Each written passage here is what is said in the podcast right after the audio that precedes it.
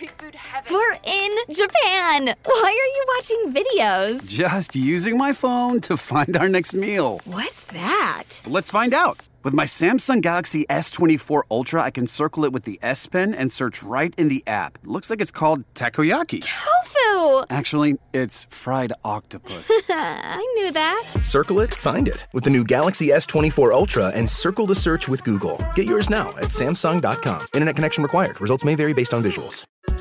We got another day of NBA action. And with FanDuel, every night is a watch party. So it's time for your FanDuel crew to make their bets. So, what's the move tonight, gang? You know that new customers who bet $5 get $200 back in bonus bets if you win. Woo-hoo, we're heating up, fam. Bet all the stars with all your friends and make every moment more only on FanDuel. New customers bet $5 get $200 back in bonus bets if you win. Make every moment more with FanDuel. It goes down in the DM. It go. It go down 21 plus and present in Virginia. First online real money wager only. $10 first deposit required. Bonus issued is non-withdrawable bonus vest that expires seven days after receipt. See full terms at fanduel.com slash sportsbook. Gambling problem? Call 1-800-GAMBLER.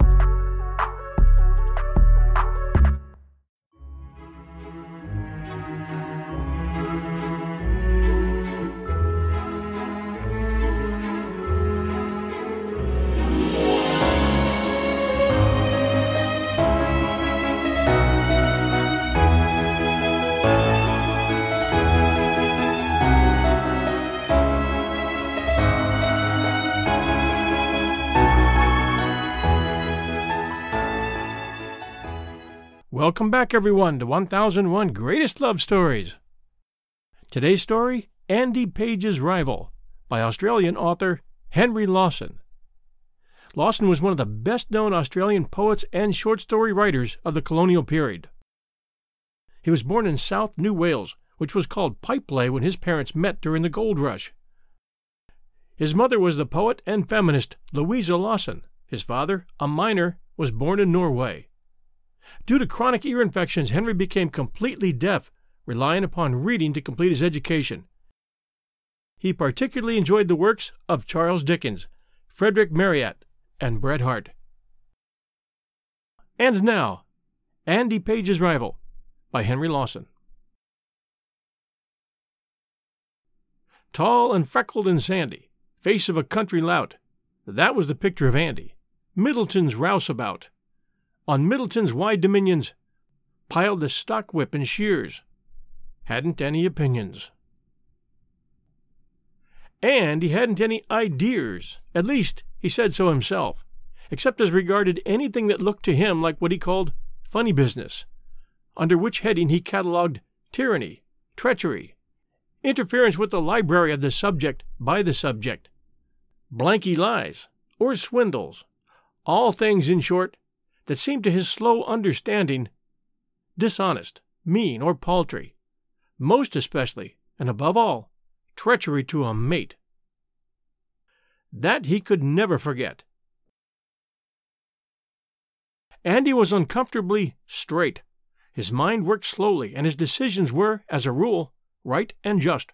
And when he once came to a conclusion concerning any man or matter, or decided upon a course of action, nothing short of an earthquake or a never tire cyclone could move him back an inch, unless a conviction were severely shaken, and then he would require as much time to back to his starting point as he did to come to the decision.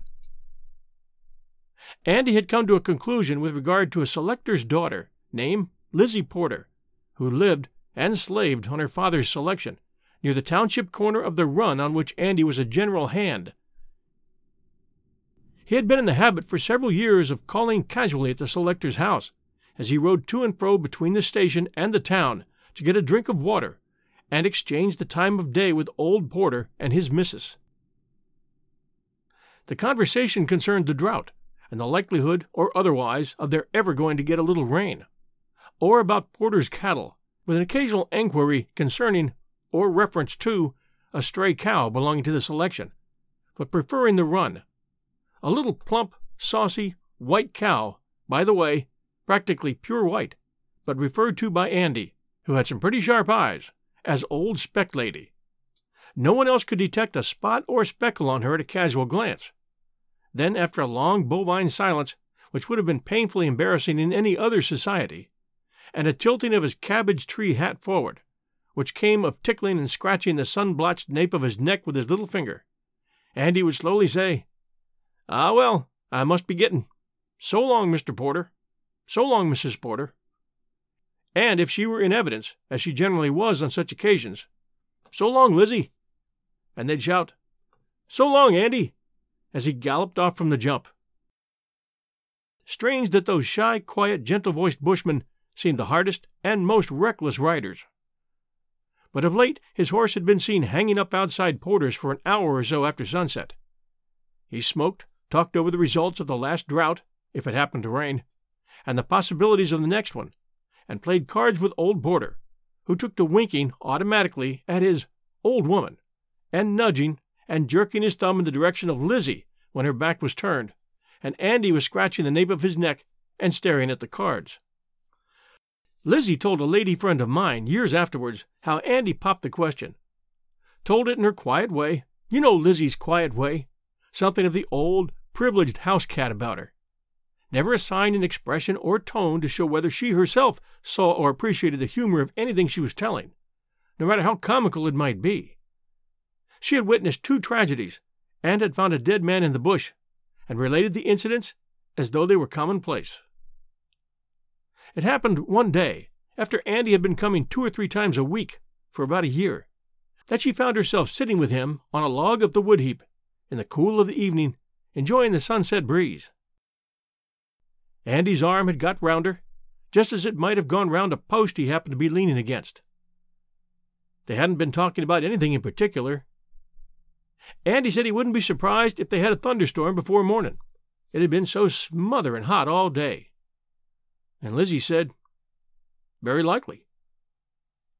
Andy smoked a good while, then he said, Ah, well, it's a weary world. Lizzie didn't say anything. By and by Andy said, Ah, well, it's a lonely world, Lizzie. Do you feel lonely, Andy? asked Lizzie after a while. Yes, Lizzie, I do. Lizzie let herself settle a little against him without either seeming to notice it, and after a while she said softly, So do I, Andy. Andy knocked the ashes from his pipe very slowly and deliberately, and put it away. Then he seemed to brighten suddenly, and said briskly, Well, Lizzie, are you satisfied? Yes, Andy, I'm satisfied. Quite sure now? Yes, I'm quite sure, Andy. I'm perfectly satisfied. Well, then, Lizzie, it's settled. But today, a couple of months after the proposal described above, Andy had trouble on his mind, and the trouble was connected with Lizzie Porter. He was putting up a two rail fence along the old log paddock on the frontage, and working like a man in trouble, trying to work it off his mind, and evidently not succeeding, for the last two panels were out of line. He was ramming a post. And he rammed honestly, from the bottom of the hole, not the last few shovelfuls below the surface, as some do. He was ramming the last layer of clay when a cloud of white dust came along the road, paused, and drifted or poured off into the scrub leaving long Dave Bentley, the horse breaker, on his last victim. Hello, Andy. Grafton. I want to speak to you, Dave, said Andy in a strange voice. Ah, uh, all right, said Dave, rather puzzled. He got down, wondering what was up, and hung his horse to the last post but one. Dave was Andy's opposite in one respect. He jumped to conclusions, as women do, but, unlike women, he was mostly wrong. He was an old chum and mate of Andy's who had always liked, admired, and trusted him.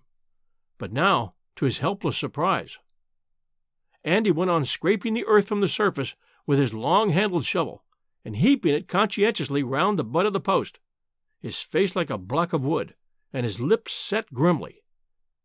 Dave broke out first, with bush oaths. What's the matter with you? Spit it out. What have I been doing to you? What you got your rag out about, anyway? Andy faced him suddenly, with hatred for funny business flashing in his eyes. What did you say to my sister Mary about Lizzie Porter? Dave started. Then he whistled long and low. Spit it all out, Andy, he advised. You said she was traveling with a feller. Well, what's the harm in that? Everybody knows that. If any crawler says a word about Lizzie Porter, look here. Me and you's got to fight, David Bentley. Then, with a still greater vehemence, as though he had a share in the garment, take off that coat first. Not if I know it, said Dave, with a sudden quietness that comes to brave but headstrong and impulsive men at a critical moment. Me and you ain't gonna fight, Andy. And, with sudden energy, if you try it, I'll knock you into gym rags. Then, stepping close to Andy and taking him by the arm, Andy, this thing'll have to be fixed up. Come here. I want to talk to you. And he led him some paces aside, inside the boundary line, which seemed a ludicrously unnecessary precaution, seeing that there was no one within sight or hearing save Dave's horse. Now look here, Andy, let's have it over. What's the matter with you and Lizzie Porter?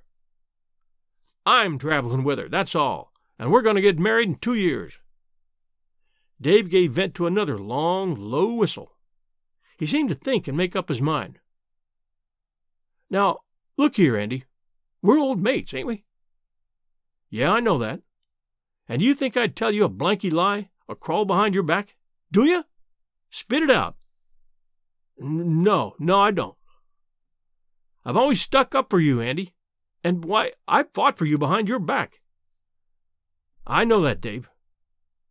There's my hand on it. Andy took his friend's hand mechanically, but gripped it hard. Now, Andy, I'll tell you straight. It's Gore's truth about Lizzie Porter. They stood as they were for a full minute, hands clasped, Andy with his jaw dropped and staring in a dazed sort of way at Dave. He raised his disengaged hand helplessly to his thatch, gulped suspiciously, and asked in a broken voice, uh, how, how do you know that, Dave? Know it, Andy. I seen him myself. You did, Dave? In a tone that suggested sorrow more than anger at Dave's part in seeing of them. Gore's truth, Andy. Tell me, Dave, who was the feller? That's all I want to know. I can't tell you that. I only seen him when I was cantering past in the dusk. Well, then how'd you know it was a man at all? It wore trousers anyway, and was as big as you, so it couldn't have been a girl. I'm pretty safe to swear it was Mick Kelly. I saw his horse hanging up at Porter's once or twice. But I'll tell you what I'll do. I'll find out for you, Andy. And what's more, I'll job him for you if I catch him. Andy said nothing, his hands clenched and his chest heaved. Dave laid a friendly hand on his shoulder. It's red hot, Andy, I know. Anybody else but you and I wouldn't have cared. But don't be a fool. There's any Gore's quantity of girls knocking round. You just give it to her straight and chuck her, and have done with it. You must be bad off to bother about her. Gore's truth. She ain't much to look at anyway.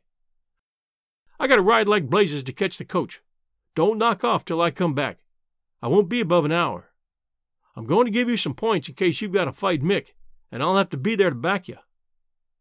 And thus, taking the right moment, instinctively he jumped on his horse and galloped on towards town.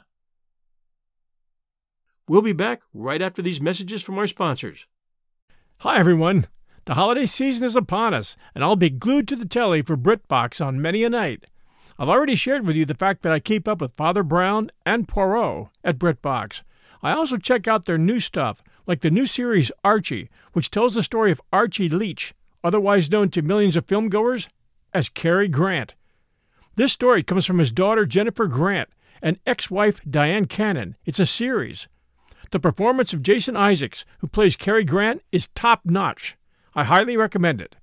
You can only find it on my favorite TV, BritBox.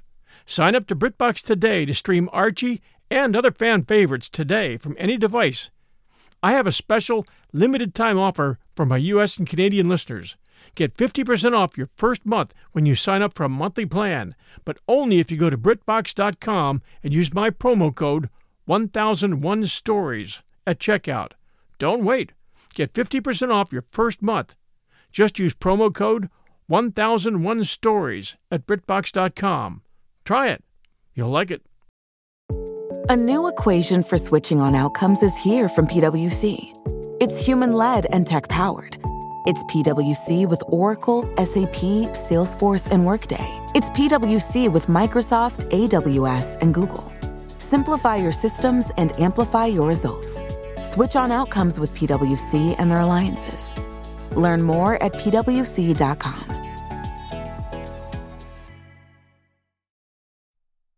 And now we return to Andy's Rival by Henry Lawson. His dust cloud had scarcely disappeared round a corner of the paddocks when Andy was aware of another one coming toward him. He had a dazed idea that it was Dave coming back, but went on digging another post hole, mechanically, until a spring cart rattled up and stopped opposite him. Then he lifted his head.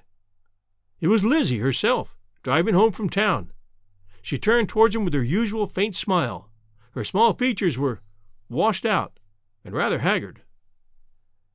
Hello, Andy but at the sight of her, all his hatred of funny business intensified, perhaps by a sense of personal injury, and it came to a head, and he exploded. Look here, Lizzie Porter, I know all about you. You needn't think you're going to cotton on with me any more after this. I wouldn't be seen in a paddock with you. I'm satisfied about you. Get on out of here. The girl stared at him for a moment, thunderstruck. Then she lammed into the old horse with a stick she carried in place of a whip. She cried and wondered what she'd done, and trembled so that she could scarcely unharness the horse, and wondered if Andy had got a touch of the sun, and went in and sat down and cried again. And pride came to her aid, and she hated Andy, thought of her big brother, away droving, and made a cup of tea. She shed tears over the tea, and went through it all again. Meanwhile, Andy was suffering a reaction. He started to fill the hole before he put the post in then to ram the post before the rails were in position. Dubbing off the ends of the rails, he was in danger of amputating a toe or a foot with every stroke of the axe. And, at last, trying to squint along the little lumps of clay which he had placed in the center of the top of each post for several panels back, to assist him to take a line, he found that they swam and doubled. Something was wrong with his sight. They ran off in watery angles, for his eyes were too moist to see straight and single. Then he threw down the tools hopelessly, and was standing helplessly undecided whether to go home or go down to the creek and drown himself, when Dave turned up again. Seen her? asked Dave. Yes, said Andy. Did you chuck her? Look here, Dave. Are you sure the fellow was Mick Kelly? I never said I was. How was I to know? It was dark. You don't expect fox a feller I see doing a bit of bear up to a girl, do you? It might have been you, for all I knowed. I suppose she's been talking you round? No, she ain't, said Andy. But look here, Dave. I was properly gone on that girl. I was, and and I want to be sure I'm right. The business was getting altogether too psychological for Dave Bentley. Well, you might as well, he rapped out. Call me a liar right now. Tain't that at all, Dave. I want to get at who the feller is. That's what I want to get at now. Where'd you see them, and when? I seen them anniversary night along the road, near Ross's farm, and I seen them Sunday night afore that, in the trees near the old culvert, near Porter's slip rails, and I seen 'em one night outside Porter's, on a log near the wood heap. They was thick that time, and bearing up proper, and no mistake, so I can swear to her. Now, are you satisfied about her? But Andy was wildly pitchforking his thatch under his hat, with all ten fingers, and staring at Dave, who began to regard him uneasily. Then there came to Andy's eyes an awful glare, which caused Dave to step back hastily. Good God, Andy, are you going ratty? No, cried Andy, wildly. Then what the blazes is the matter with you? You'll have rats if you don't look out. Jiminy Froth, that was me you saw. What? It was me was with her all them nights. It was me that you seen. Why, I popped the question on the wood heap. Dave was taken too suddenly to whistle this time. And you went for her just now? Yes, yelled Andy. Well, you've done it. Yeah, said Andy, hopelessly. I've done it. Dave whistled now, a very long, low whistle. Well, you're a bloomin' goat, Andy, after this, but this thing'll have to be fixed up. And he cantered away. Poor Andy was too badly knocked to notice the abruptness of Dave's departure, or to see that he turned to the slip rails on the track that led to Porter's. Half an hour later, Andy appeared at Porter's back door with an expression on his face as though the funeral was to start in ten minutes. In a tone befitting such an occasion, he wanted to see Lizzie. Dave had been there with the laudable determination of fixing the business up, and had, of course, succeeded in making it much worse than it was before. But Andy made it all right. Thanks for joining us at 1001 Greatest Love Stories. A well written short story by Henry Lawson the kind of short story that you wish would go on and on. Thank you so much for joining us at 1001 Greatest Love Stories. Our short stories come out every Wednesday night, except in the rare instances where I miss one by a couple days. Right now, we're still pretty much new and growing, so we really could use your reviews, Apple listeners, and you're always allowed to suggest new authors and stories. Everybody stay safe, and we'll be back next week.